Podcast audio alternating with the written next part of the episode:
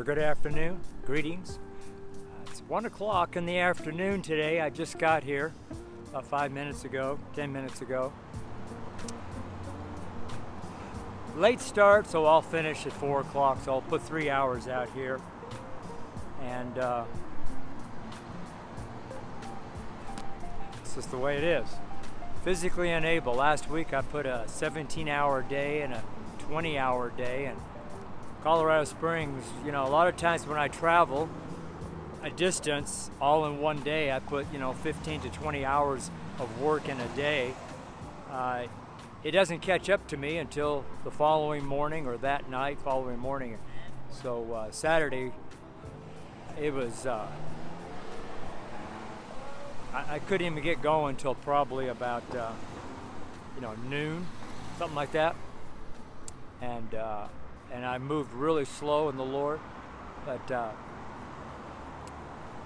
I didn't uh, start the Sunday prayer letter. I wrote the Sunday prayer letter last night, and I didn't start it till probably five or six o'clock p.m. And I didn't finish work and didn't get to bed till four o'clock this morning.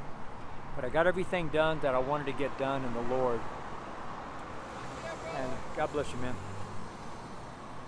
And understanding that I don't have a crew around me, so I'm not accountable to a crew of people.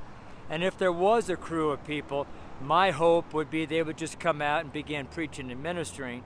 And whenever I get there is whenever I get there. But I do operate in a schedule, and I did put it on my calendar that uh, probably shorter hours today. And uh, and understanding that I'm not just doing this once or twice a week, uh, whenever it feels like it. I do this six days a week if I'm physically able. And I'm not just doing it for a little while, I'm doing it for a 10 year season, six days a week. So uh, I have to kind of pace myself out. A lot of people are much, much younger than I am. Uh, next month I have my 70th birthday. And so this whole year I've been trying to get myself to re- thank, thank in terms of being 70 I was born in 53, so this is 2023, that's 70 years.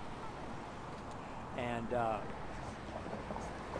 70 is a lot different than 20, which is a lot different than 40 or 50, and really it's a lot different than 60.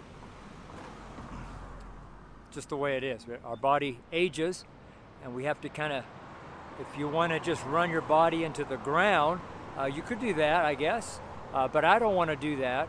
I want to go as far and as long as I can serving the Lord. So I have to kind of pace myself as I go along.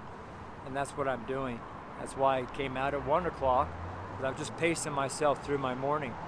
And uh, my morning, what's important to me, not maybe not important to someone else, but important to me is to first give God the first part of my day. First part of my day is for God. And I seek first the kingdom of God, the first part of the day.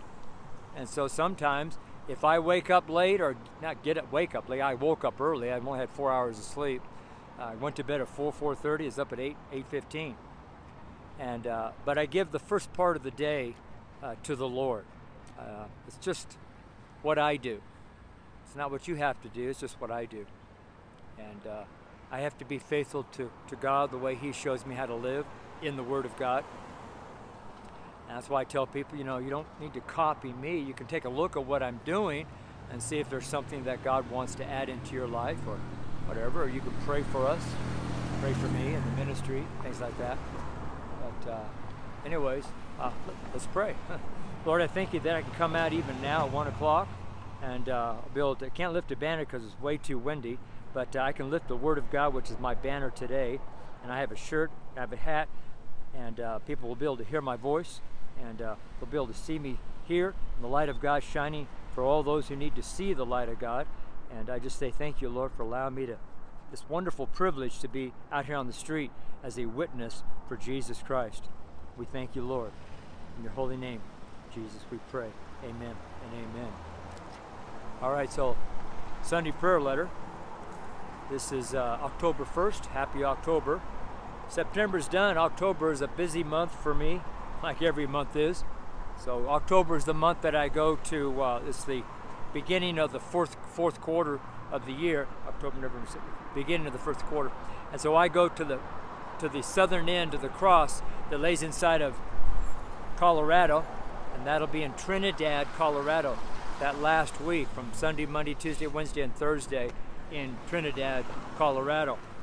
And so this is my fourth trip. So I will that'll complete four complete loops around my state, and then in January I start my fifth loop, and that's 10 years of going around on the state lines. And so that's all ready to go. Got my Greyhound bus ticket and uh, my place I'm going to stay, Airbnb down there, where I've been staying for the last well four times this time. And it's an easy walk to my location, as I'm right in the old part of town. It's pretty good, so I'm excited about that. But uh, that'll be into this month. So uh, this is our Sunday prayer letter for this week. This is October 1st, 2023, and this letter is titled, Have you received the Holy Ghost? Have you received the Holy Ghost? Ye, the, so I want to talk about that just for a second. In the King James, it lets people know in international languages, uh, except for American language. American language is really different. It's not like anything else. Most of the world operates by metric, but we uh, we operate by a whole different. Uh, we're our, our, own system. You know, we a lot of pride in America. Uh, and uh, we tried to go to the metric system, but America said no, we don't want to do that. We want to be our own. Uh, but uh, that's fine. So in in languages around the world, when you're speaking, people know are you talking to one single person, which is possible lot of us, or are you talking to a group of people, a bunch of people? Well, in most languages, you know who they're talking to, and that's what uh, the King James English is, is international English. It lets you know that YE is plural. It's not old English, it's a, a English that lets you know that we're speaking to many people. Because if you use the English terminology, it would be you. Now, are you talking about not me, but maybe you over there? You know, is it you could be one or it could be a thousand, right? So you don't know if they're talking to one person or many person, but here in international English, we know that it's plural, many, all of you. And that's what ye, all of you, even you who are, is watching right now, have ye, have you received the Holy Ghost have you received the Holy Ghost? Have you received the Holy Ghost? When I ask Christians that, they say, oh yeah, I'm born again.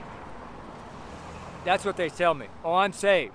Or I know Jesus, or something like that.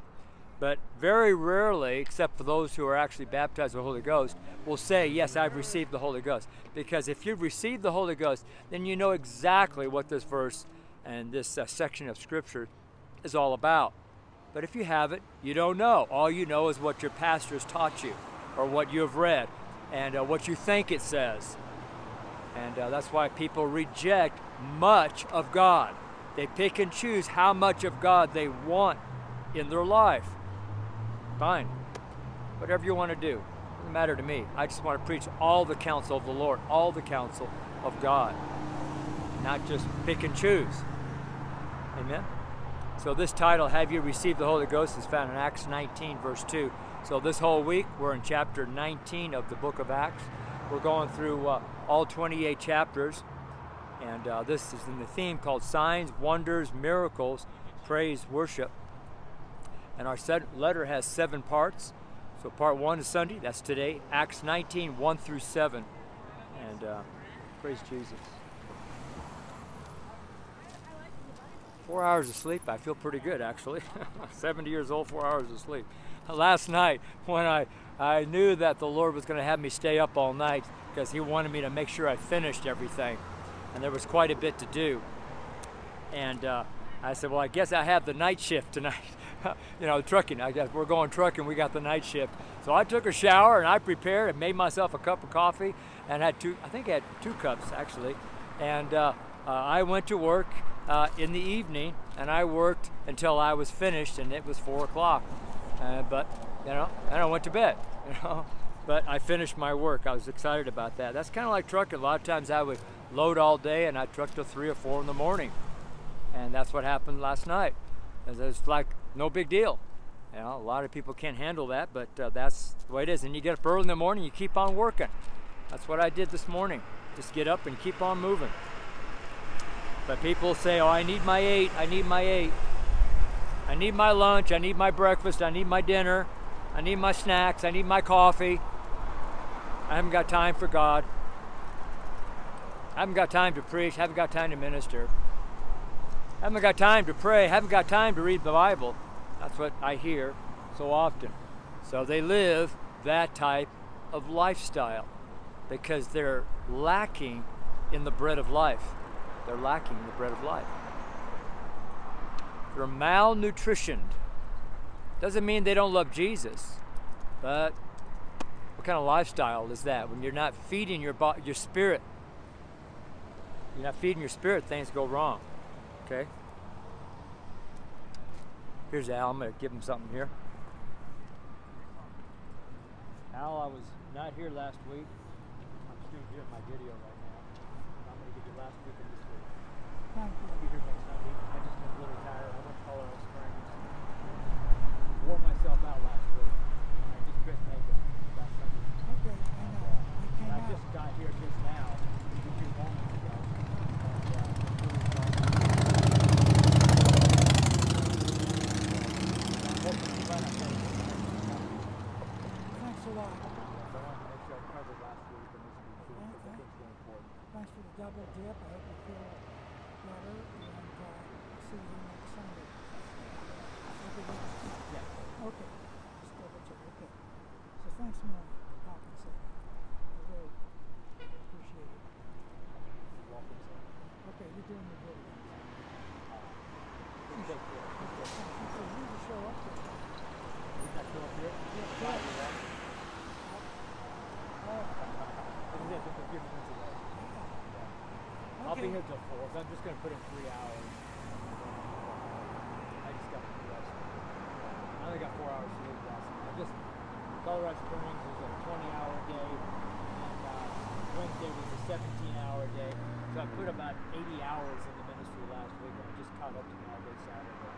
Wow. Yeah, working hard, man. I'm really putting my, you know, Apparently. putting a lot in. Apparently. Yeah, because I'm doing a class. Yeah, I start working now at uh, six o'clock in the morning, six fifteen in the morning, and I don't get off till about eight or nine o'clock at night. And I'm doing that five days a week, and then on half a day on Saturday, and then I work all day on Sunday. So really turning up the notches uh, on the work, and uh, that's okay. It's paying off. And yeah, because Wednesday was fantastic. We got lots of new people, and uh, we have uh, praise and worship that came in on Wednesday, our church. So uh, yeah, things are happening in a wonderful way. Good. At least have something to show Yeah, we have something show for. Have a great day. Thanks, you too. See you next. Sunday. Okay, John. Thank you. You bet. So praise God. So that's Al. Al sees me every Sunday. I minister to him every single Sunday, have been for two and a half years, three years, two and a half years. I I lost track of time. It seemed like he's been coming out every Sunday I've been coming out here. But uh, he started coming when I was over there, so I had to been about. Uh, so I've been doing this for four years: May, June, July, August, September, October. Four years and five months. So I'm going to say probably three and a half plus years every Sunday. So uh, of all the people that know I'm here, he is a sinner, hates God so far, and uh, loves me, takes care of me. I mean, he likes me, and uh, I'm about the only guy he talks to. And uh, he has no Christian friends, no Christian family members, uh, does no one, and all he knows is what I've taught him over all this time. And I've made him promise to receive Christ before he dies, and he has promised several times. So he has promised that he will call out to Jesus Christ. And now that might sound kind of weird to other people, but uh, uh, what I let me just say this. So what I do with some people who refuse God and who hang around me a little bit, and uh, we have a connection. You know, there has to be that connection. Otherwise, you can't say what I'm going to say now because it won't mean anything to them. But once you have that connection with somebody, and that's what I'm doing here, um, uh, and I'll talk about something else just a second. So uh, I make people promise me. I mean, I make them sincerely promise me, almost like a vow to me, that those last few moments before you pass away, because just about everyone knows the a few seconds before you die, A few seconds, few moments, a minute before you die, you know that's it. You're leaving. No question about it. Just about everybody I've known who has passed away has known that those last few seconds or a minute, not very much. And uh, I made them promise on those last few seconds uh, that you say, Jesus, save me. Jesus, save me. Amen? And that's what I make them do. I've had them promise twice, and I had them practice it. Jesus, save me. It's a deathbed testimony. And uh, I've had many, many people over my lifetime of ministry make that promise to me. That's how what I did, because they won't receive it now. And they're, you know, but if they promise, uh, I hold them to it. As long as they come around me. Anyways, it's just something to think about. Because uh, a lot of people receive Jesus when they're off by themselves. They're not in front of you or in a church. They're always, like, sometimes by themselves. So, uh, and I want to add one more thing to this, and that is, uh, you know, I'm a street preacher and a founding pastor of Gospel Evangelist Church. And so when people look at me, they look at me on the, on the channel here in the YouTube videos as a street preacher and they compare me with all the other street preachers that they're aware of. But understand that I'm not the typical street preacher. What I am doing, I'm street preaching as a pastor, not as an evangelist, not I, I am building relationships, I'm building community, I'm building a family. And therefore, uh, as a pastor, one of our jobs as a pastor is to, is to edify, exhort, and comfort, and uh, train up the saints of God in holiness, in, in, in serving God, and to, to go to work in the ministry of reconciliation. Not for us and the church, but for their account so that they're building up gold, silver, and precious stones in their deeds, serving God instead of wood, hay, and stubble, because we'll be tested by fire. And as a pastor, we want our people to have a full account and to receive a good reward from their Lord, not to just die and to be just everything burned up around them and just escape have, escape the earth in the flames uh, with just your soul, with nothing else. Uh, you don't want to be that kind. So that's what I do as a pastor. Uh, being trained as a pastor by the Holy Spirit, I wasn't trained as a pastor in Bible school. I was trained to be more of an uh, evangelist and a prophet, those type of offices. That's where I work in predominantly. But in the last many years, uh, the Lord's been kind of shaping me to be that uh, type of pastor. And it's very difficult for me. I'm not the typical everyday run of the mill pastor either. And I know that immediately when I get a reel, around a real called pastor, because we're like two different worlds. but that's, uh, that's why uh, the Lord's using me on the street, because the bulk of pastors couldn't do what I'm doing. Uh, they wouldn't know the first thing of what I'm doing. They would have to just really change their whole life, like I think. But I started on the street, and I'm still on the street. I'm just now in the street work building a church. And uh, I know a lot of people don't understand that part about building a church, but that's how, uh, that's just what we're doing. Believe it or not, doesn't matter to me. I answer to God, not to man. So, uh, so therefore, I minister differently. I preach differently. Uh, my focus is different. It just and you know you, you hear because I woke up this morning and for the first eight, nine, ten, eleven, probably the first two and a half hours, I laid in bed and I listened to a lot of street preachers that I listened to, and I was thinking about what they were preaching on, and I really I love it because it kind of gets me going sometimes in the morning, and sometimes I do it at night. And I shouldn't do it at night because I can't go to sleep, so I, I like it in the morning because it just kind of gets me going. I don't like church pastors anymore, church preachers.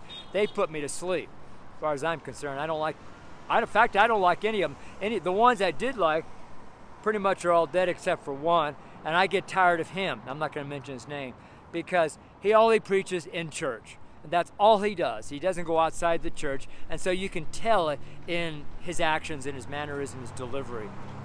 But uh, so just about all the other preachers that I listen to, uh, probably the most famous church pastor who was a street preacher was uh, uh,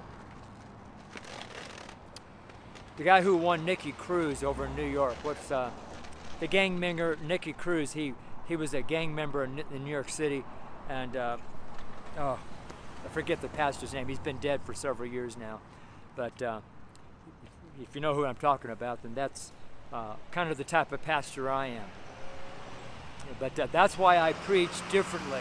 That's why a lot of people who do searches for street preachers, they come across me, they go, I don't get what he's doing.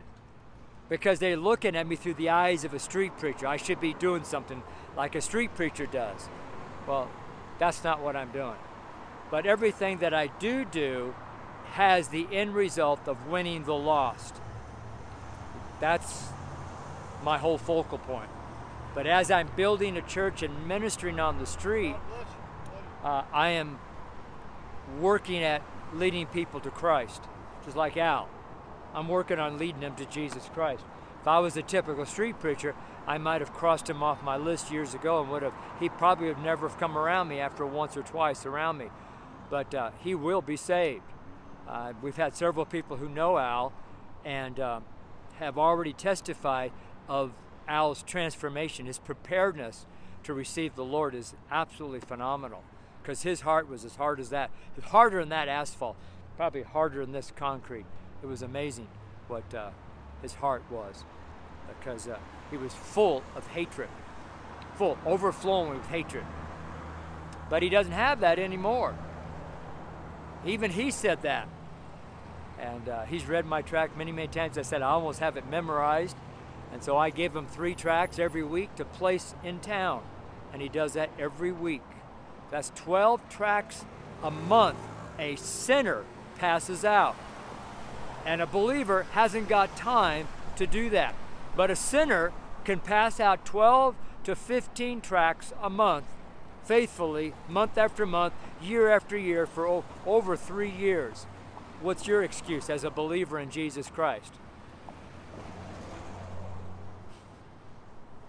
That just really hits you upside the head. All right. All right, so let's go to Acts 19, 1 through 7. And I'll just, what I'll read it and we'll talk as we go along. Let's pray real quick again. So, Lord, I thank you that we can uh, jump in the Word of God and we can read it and we can be led by the Spirit of truth and we can be taught the truth by the Holy Ghost and that we can be a minister. Uh, we've already had several people looking over and listening to us as we are preaching the first part here. And uh, we know that a lot of people have mocked us already. We haven't even really got started today, but uh, they know what we're doing. We demonstrate uh, Jesus Christ as a witness, as an ambassador for you, Lord Jesus. And we love you. Amen. Amen. Praise God. I got a new microphone. Uh, I'm using the one I bought several months ago, thinking the old one was breaking, but fi- I think finally it broke. So I'm hoping this is working. I did not test it before I brought it out. I was should have done that, but I didn't test it. And it's very, very windy. Too windy for the banner.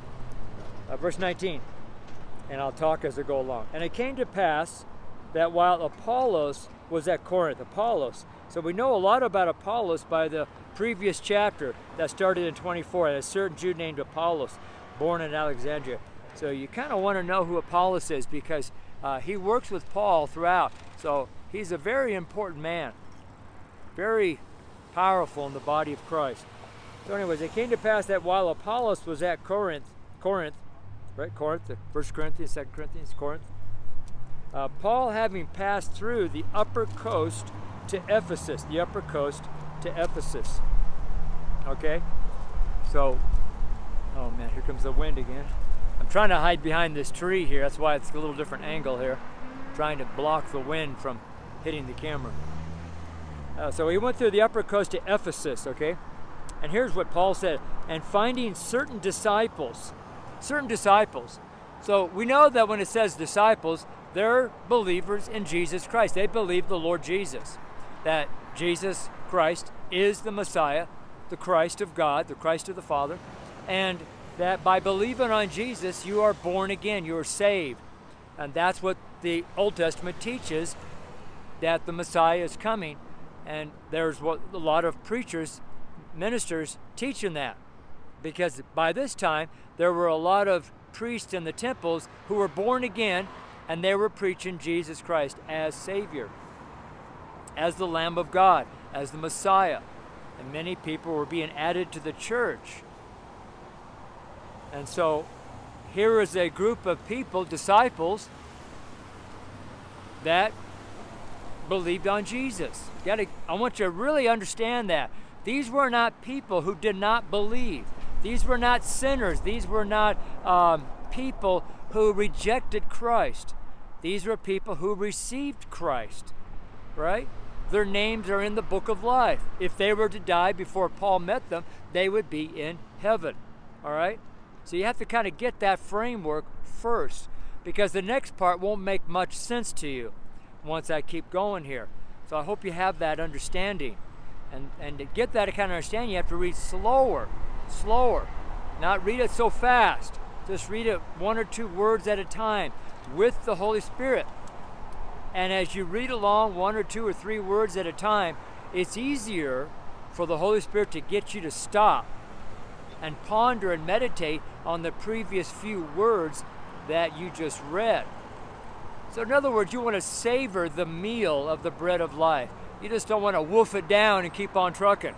You know, that provides indigestion and you could throw up. It doesn't settle, you can't digest it properly if you just shove it down your throat and hoping that your body will do its thing. It won't. It'll not be able to digest it and you'll poop it out. Without the body obtaining the nutrients in the meal you just had. So that's why you want to be slower in eating the Word of God.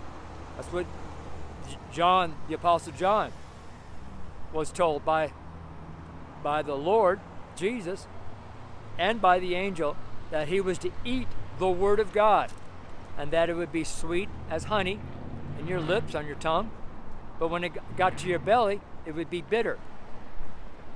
Don't understand that part. That's prophetic, but we don't need to go there. So, the point I wanted to make is he actually ate the Word of God, and it. Now, I don't know how. Maybe he didn't eat it. I don't know any of that stuff. But he ate the Word of God. Okay, that's the bread of life. Okay, so you got that. So finding certain disciples. Okay, certain disciples. Got that? Verse two. Paul said unto them, he said unto them, Have ye, these certain disciples, have ye, all of you guys, received? Now, if I stop right there, you would say, Yeah, they received Jesus. All right, they received Jesus. You know, that's why I tell people receive Jesus Christ. You got to receive Christ before you die. Because if you die, your last day is done, uh, you're going to hell where the fire is never quenched. Then, after a while, that's like a holding place and then the judgment will come, and you'll find your name is blotted out. You have no place in heaven, and you are naked, blind, poor, destitute, and you are cast out into the lake of fire where hell is going. See? So everybody goes to hell is guaranteed they will go to the lake of fire and brimstone, that the fire is never quenched for eternal damnation. That's why you want to be a street preacher. Well, street preacher, but you want to be a minister of reconciliation. You want to be able to spread the word of God all the time, everywhere you go, seven days a week, and use every means possible. That's why Jesus says, And this gospel shall be preached in all the world, and then the end comes, or something like that. So, pr- publishing the gospel could be on social media, it could be on, on electronic format, videos, emails, book format, uh, tracks, it could be all kinds of things. And it could also mean, uh, publishing also means to proclaim. So that could mean coming out to the street and preaching aloud. That's what Jesus says, go into all the world and preach the gospel, you know.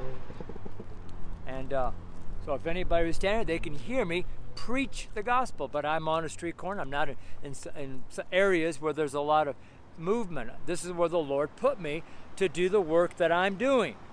And you know, if the Lord wanted me to go to the ball game like Saturday night, he would send me up there. But I ask all the time, do you want me to go there? No, I want you to do what you're doing. All right.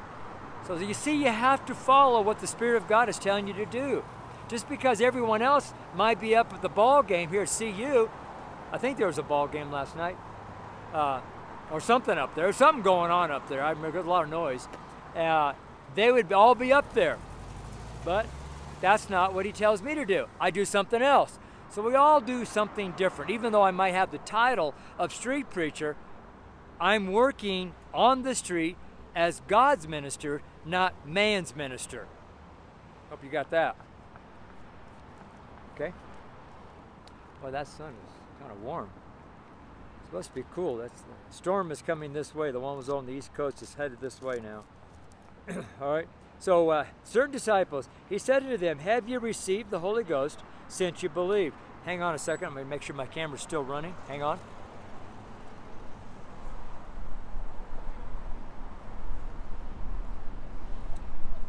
I think it's still cutting out occasionally, but I don't know that, so I got to keep checking occasionally until I have more confidence that the camera's not going to shut off on me. Okay? have you received the Holy Ghost since ye believed? So now we know those disciples were believers. They believed. Paul knew that they were believers of Jesus Christ, right? They were believers. We know that. But here's Paul saying, Have you received the Holy Ghost? Now, to most, many, not most, but many, some, one, that doesn't make any sense. They don't know how to interpret this verse. They don't know how to read this verse. So, therefore, they don't preach it, they don't read it, they just go right over it, read it really fast. They don't dwell on this portion of Scripture. Because, as far as they're concerned, once you become a believer, you fill with the Holy Ghost. So then why does Paul teach something different? That's why there's a lot of churches, certain certain type of churches, that they don't even agree with none of the epistle, Pauline epistles. They say, "Oh, you're preaching Paul." We don't believe that. They believe other things. But the Gospels, uh, they believe the Gospels, and anything that Paul didn't write, because Paul wrote a lot about the Holy Ghost. In fact, there are 89 verses in the New Testament, none in the Old because the Holy Ghost hadn't come yet, the Comforter, the promise of the Father. But there are 89 different verses scattered throughout the New Testament talking on the Holy Ghost. Yeah, 89. Listen in the King James. I don't know. In fact, if you go to the NIV concordance and look up Holy Ghost, you'll find it's zero. Zero. Yeah. So you say, well, I don't know what John's preaching because uh, there is no Holy Ghost in the NIV. In the or in the even in the English Standard Version (ESV), you go to their concordance, you type in Holy Ghost, and you'll find oh, there's not there's no Holy Ghost there either. So we're not going to teach that. But if you go into the Geneva Bible, the and the uh, Bishop's Bible, and the Coverdale Bible, and the Matthews Bible, and you go all the way back to Erasmus, you'll find that there was the Holy Ghost speak, spoken of all the way back to Antioch. Yeah. How about that? That should bring up somebody's thought going, why is that? Why are all the Bibles prior to the King James, all the way back to the Antioch, talk on the Holy Ghost, but everything after the King James that was published, it's all taken out? Something to think about. All right, so it says there are certain disciples. He said to them, Have you received the Holy Ghost? since you believed. So how long have they been a believer? You know, I was a believer for see uh, 74, 5, 6, 7, 8, uh, in the, coming in the neighborhood of four years before I received the Holy Ghost. I was born again. If I died, I'd go to heaven. No question about that. I was even called to preach. Started preaching two weeks after I was born again. How long have you been saved? Have you been preaching since you were born again? See? A lot of people don't. They haven't got a clue. I've been born 10 years and I haven't preached a word. In fact, I've never witnessed anybody, maybe except for the first day or two. Okay? So I started preaching two weeks after I was born again, uh, and but I didn't receive the Holy Ghost. I didn't know there was a Holy Ghost. All I knew of the Holy Ghost, and I knew there was a, a title of the Holy Ghost, because the Catholic Church. In the name of the Father, and the Son, and the Holy Ghost. Yeah, that's all I knew when you do the crucifixion over you. Because how many times have I done? You know, thousands, you know? Because I stayed in the Catholic Church until I was 25. I didn't know it was a corrupt church. I didn't know that. I just thought they were full of hypocrites. I didn't know. How would I know? Nobody taught against the Catholic Church. No one taught the revelation or the that no one uncovered what was going on. I didn't read about it. I just thought they're a bunch of hypocrites. Say one thing and do another. That's all I knew of the Catholic Church. I thought they were Christian. Come to find out, they're not. They're not. It's like the Mormons they're not Christian. You know, the Jehovah's Witnesses, not Christian. A lot of, you know, organizations who call themselves Christians are not Christians. They're following Christ, but they're following the Antichrist, right? Oh well. So I didn't know that either until 1978, October of 1978, when I got the baptism, when I was filled, when I was baptized with the Holy Ghost in 1978. And that changed my ministry. It changed my ministry. It changed my walk. It changed my relationship with God. It changed the power. It changed everything. My whole life completely changed uh, after I was born again. Because I was kind of like a milk toast, you know, cotton candy, you know, sort of type believer and preacher, you know, and desiring to do more. I knew there was more. There, I knew there was more. And I've already, by that time, had read the Bible a couple times, you know, been preaching, you know, so I was well aware of the Word of God, and I didn't preach out of this, I preached out of the Berkeley version. That was my little New Testament. I never preached out of the Old for four years. I just preached out of the my Berkeley version that I got in boot camp. I didn't get a Bible until 1978, after I was filled with the Holy Ghost. After I was filled with the Holy Ghost, the Holy Ghost got me a Bible. Before, I mean, a whole Bible, Old and New Testament. I never read the Old Testament. I just preached out of the New Testament. I didn't know what was going on. I wasn't trained. That's what I'm doing now in our church. I'm not just winning souls, I'm training ministers to win souls. I'm getting all these believers out here to come around me so I can train them to do the ministry.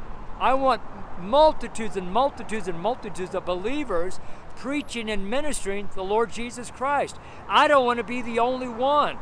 I don't want to lead a, a couple thousand people to the Lord and die. That's not what I want to do. I'm going to lead two or three thousand, four thousand, ten thousand people who will go out and preach the gospel. That means if I have thousands of believers who have turned ministers of reconciliation, then there could be millions upon millions of t- people touched from this ministry over the next hundred years, if should the Lord tarry.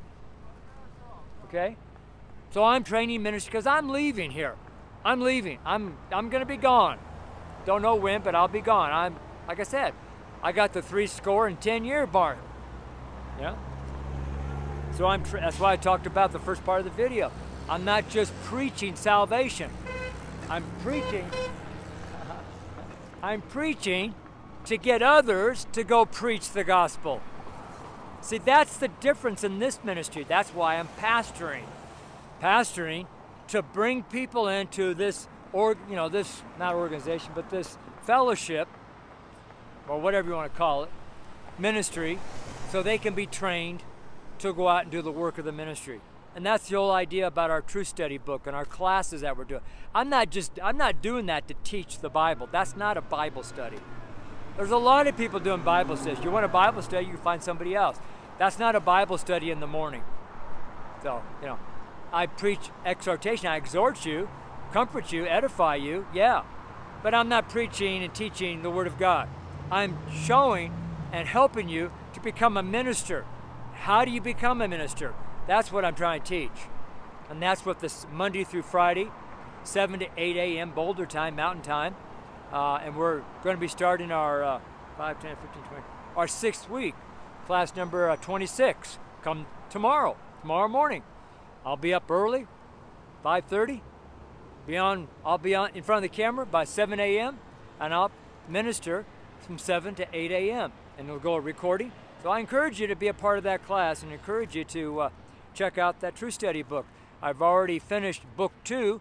Uh, we've got eight books that are coming out over the next 24 months. So we've got one established, or published. We got number two published, and now I'm working on number three, and we got three and four. So book four books will be for the first year, all right. And then five, six, seven, eight will be year number two.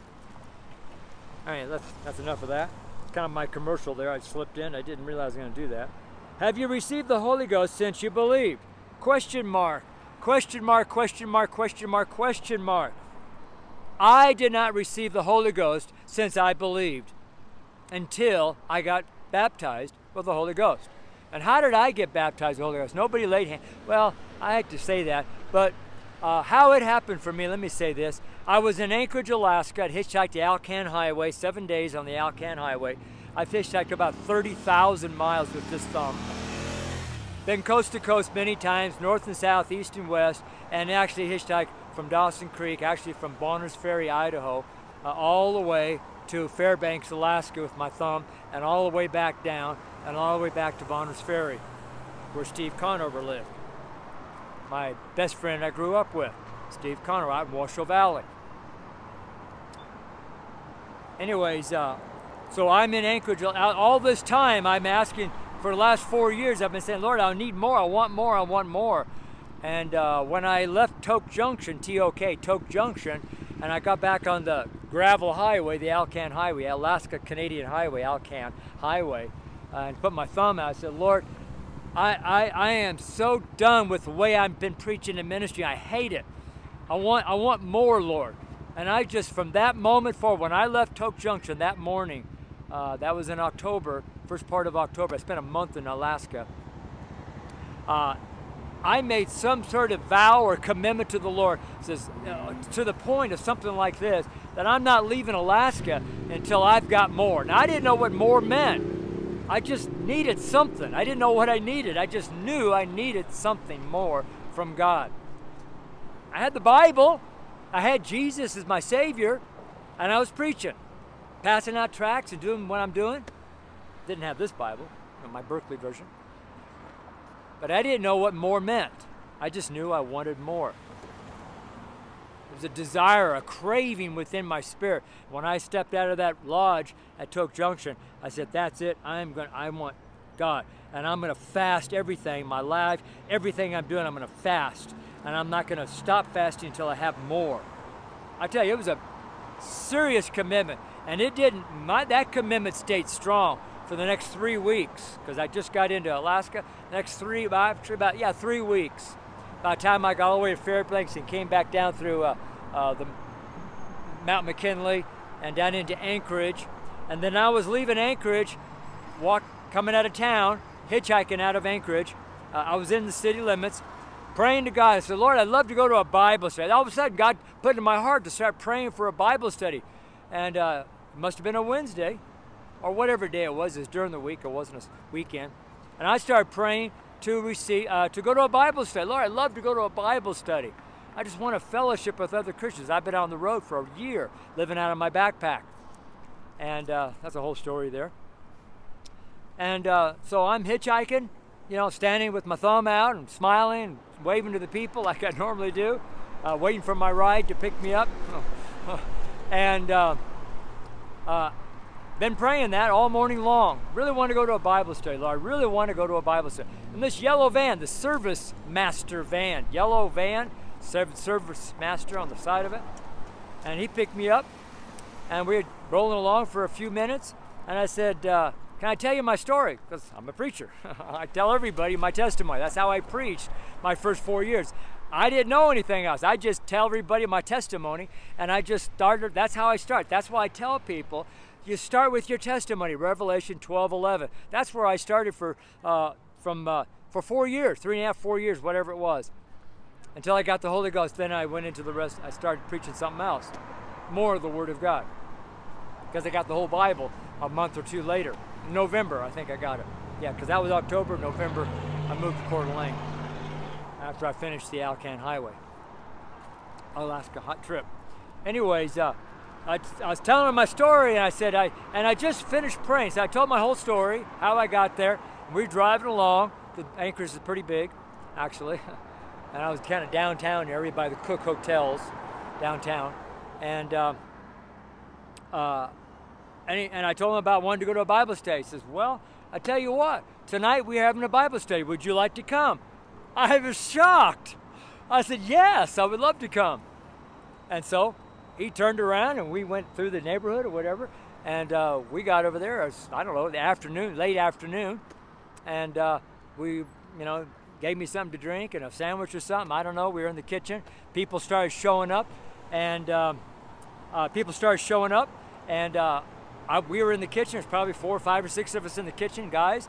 And then I went out through the kitchen there, turned right, and went into the living room. It's not a large living room, but it's a good size. It had couch and another couch and some bookshelves over here, a bunch of chairs and stuff. And the place was packed.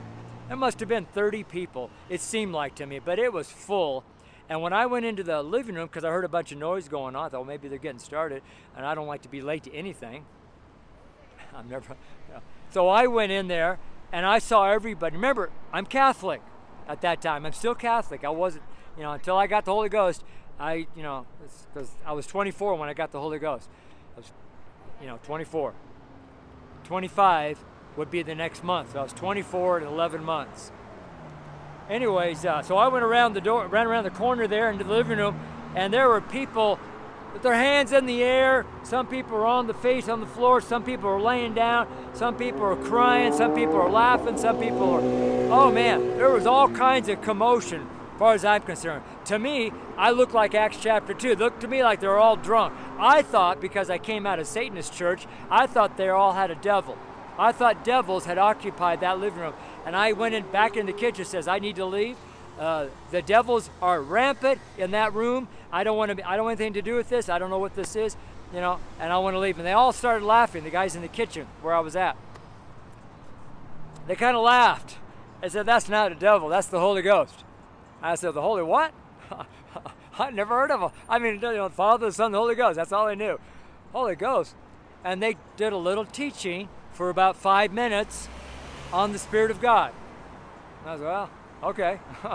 I didn't know really what they were saying, didn't make any sense to me, but it was time to get the Bible study started. So I went in there, and when I went in the second time to the living room, everybody was normal to me. Everybody was sitting in and they were chit chatting, talking, you know, getting ready. They're fellowshipping, but they all seemed normal. Earlier, 15 minutes earlier, they weren't normal. They looked like they were possessed to me. And now they're all normal. And so I sat down and we had our Bible study. Don't know what we taught on, haven't got a clue. But it was kind of late that night, probably 9, 10 o'clock. And uh, they said, uh, they said, uh, uh do you want to stay the night? I said, yeah, sure. So went downstairs. He had a couple bunk beds down downstairs, and so I stayed in one of the bunks.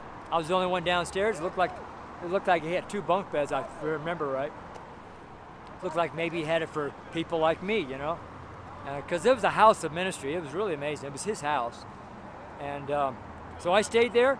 Uh, that night, woke up in the morning, had breakfast, and uh, he took me out to the edge of uh, Anchorage. Got there about 11 o'clock in the morning, and uh, it was a beautiful day in October in Anchorage blue sky, it was warm, I was excited.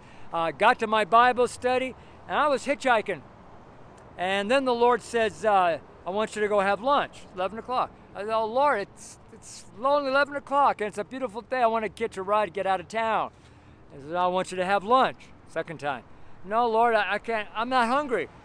I don't want to have lunch now. I'm hitchhiking. It's a beautiful day, Lord. I want to keep going. I want to make sure I get a ride and get out of town get over to the, you know, wherever I need to go.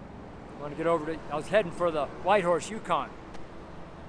And the third time, I said, okay, Lord, I'll go have lunch. So I got my stuff, I put my backpack on, went down the little grassy knoll by the highway there, and I put my backpack down because I've been living out of the backpack for a year now, uh, since last uh, March, April, March, last March.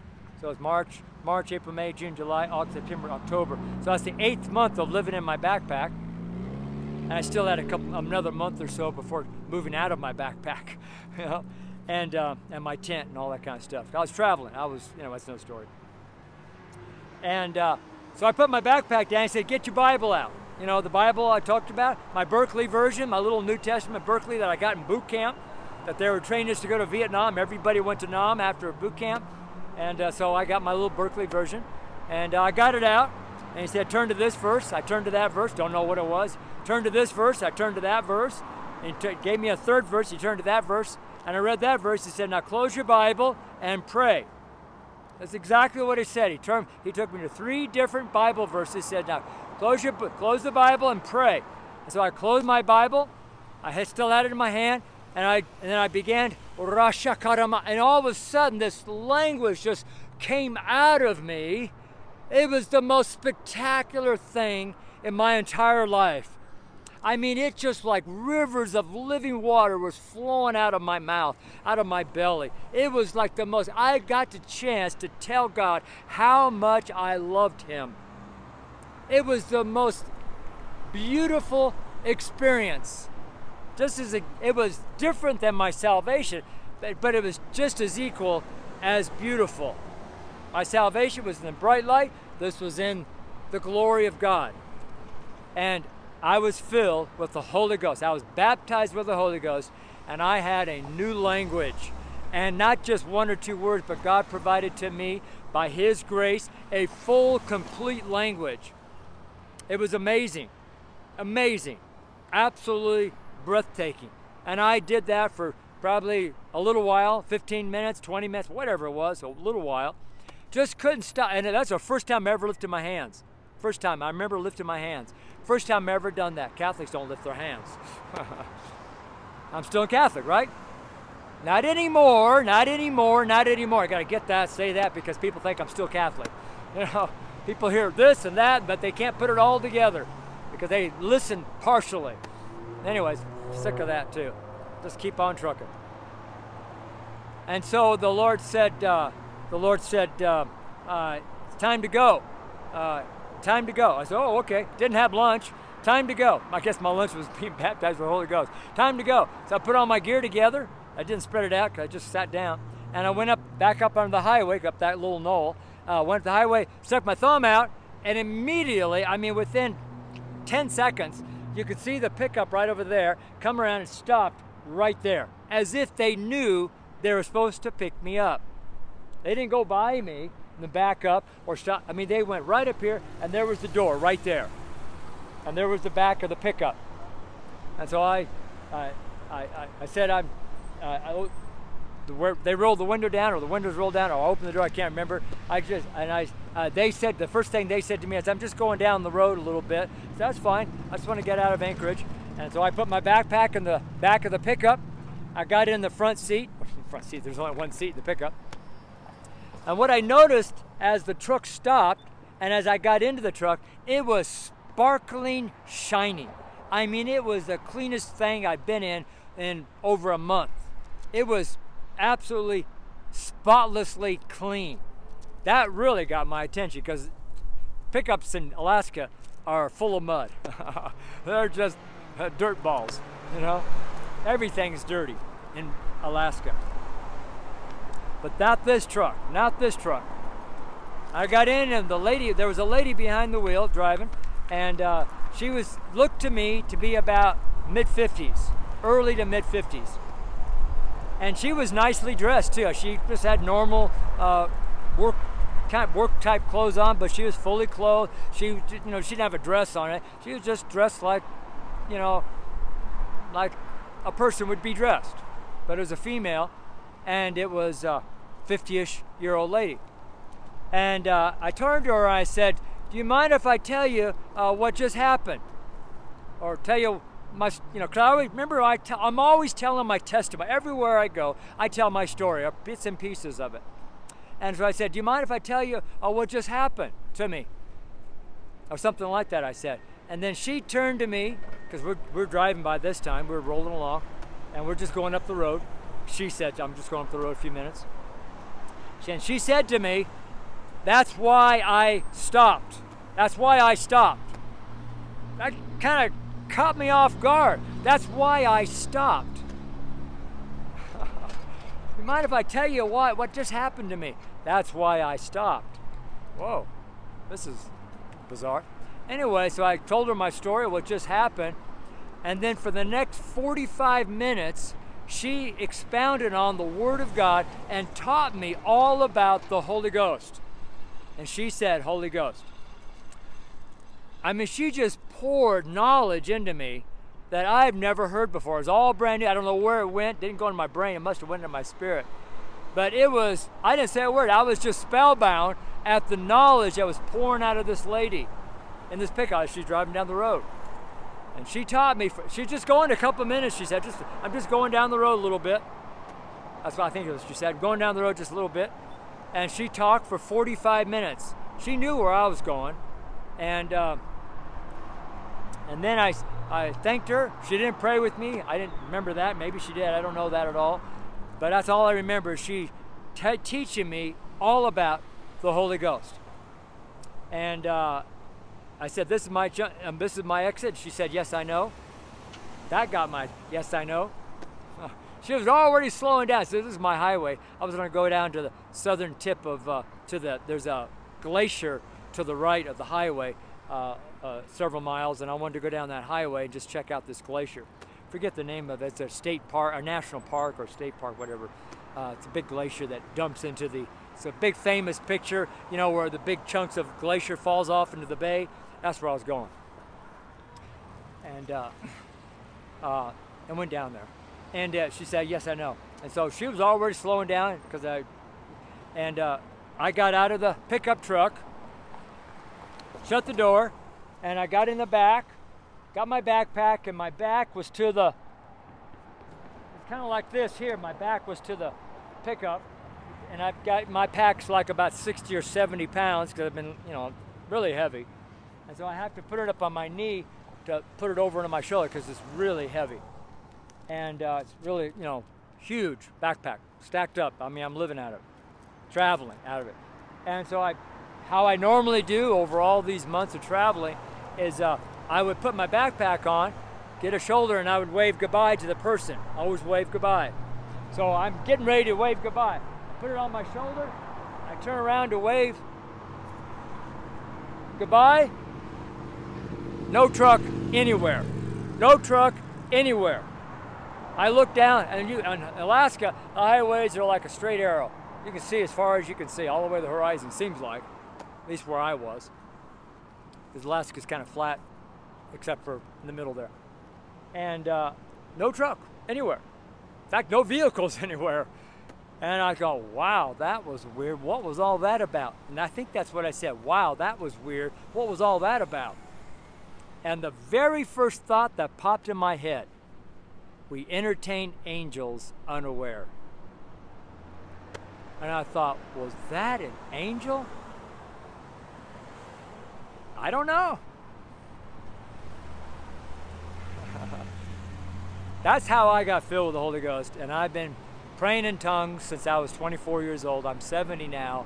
And I've had every person tell me whatever they want to tell me. But let me tell you, the difference between my ministry since 19 October of 1974, and I got saved in uh, that was 74, uh, probably uh, six I don't know six months, May, April.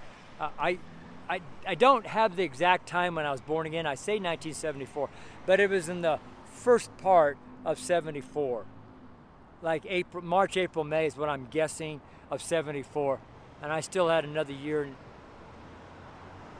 Am I off track here? Uh, see, I got out of the Navy. Um, getting my dates all mixed up here. I apologize. Oh, no, wait a minute. That wasn't 74. Sorry. Now, this is an excuse of why people say, oh, see, John, John's a false teacher. He is a liar. That's what they tell me. Because I get my dates mixed up and I get things sc- scrambled in my brain. And people tell me, oh, he's a false preacher. He's a liar. That's what I've had dozens over the years because I, I, have a mental problem, mental de- deficiency. It doesn't seem that way, but I have a. When I in third grade, I had I almost died from scarlatina fever, and it warped part of my brain cells, part of my development of my brain, warped my jaw, uh, my teeth, uh, warped my uh, kidneys, uh, things like that, my heart. So a lot of malfunction because in third grade you're still growing up, and that high heat uh, deformed I have several deformed teeth, and uh, it affected my brain, and I was put in the retard class. Yeah, because I was so stupid. And I've been that way ever since. So it's a miracle that I'm even talking to you right now. So I get all my dates mixed up. Let me think about this. So uh, that must have been, uh, let me think. I moved to, I was 24, I know that because at 25, that was 19, so that must have been October of 77. Yeah, October of 77, or was it 78? Uh, November of 78, I turned 25 and I moved to Coeur d'Alene, Idaho from Anchorage. I got down, that's where I moved to, where Steve Conover, just south of Bonners Ferry. So it must have been October of 78. Yeah, because I've been preaching since 74. Sorry. And I apologize for my goofiness on the days. Anyways, that's my testimony of being baptized with the Holy Ghost. I'm not going to go any further. I'm going to end that right there. And uh, let me just re- reiterate this front verse here. And uh, says, And it came to pass that while Apollos was at Corinth, Paul, having passed through the upper coast, came to Ephesus, and finding certain disciples like Preacher John, wasn't called Preacher John then, I was just John, wasn't even called John at that time. I was going by that satanic name my mother gave me. That was my nickname. Wasn't John. God gave me a new name, John, back in when I was 29 years old. Uh, finding certain disciples, he said unto them, Have you received the Holy Ghost since you believed? And they said unto him, We have not so much as heard whether there be any Holy Ghost. Let's pray. So, Holy Spirit, we thank you that you are who you say you are, that you're the third record of the Godhead, the Father, the Word, and the Holy Ghost. So we know that you are God. You are of the Godhead, one God, Spirit of God, the Spirit of truth, the Spirit of the Lord, the Holy Ghost. That's a title. Spirit of truth, Spirit of the Lord, Spirit of God, Holy Spirit, the Spirit. A lot of things we call you. But you provide the power that we can overcome the devil, power to preach, power to witness, power to lay hands on people so they'd be healed, power to lay hands on people so they receive the baptism of the Holy Ghost, power to cast out devils, power, not our power, but your power. And signs follow your power, pointing back to God, giving glory to the Father. Father, even this message, I pray gives you glory. That I point everyone back to you, Father, because I want to glorify you, Father, in this ministry, on the street, and in these sermons. I want to glorify you. And I apologize, Lord, for misspeaking my years and my dates. I don't mean to do that. And I just uh, thank you, Lord. And though I just give grace to everybody, please give grace to people. Instead of a condemnation, give them grace. We just love you, Jesus. We love you, Jesus. In your name, we pray. Amen. So that's going to be it. Today's Sunday, tomorrow's Monday. I'm going to be at Table Mesa in Foothills. And uh, it's a real busy location over by the RTD parking Ride. That's on Monday, October 2nd. So uh, God bless you, man. Love you very much. Take care. Bye.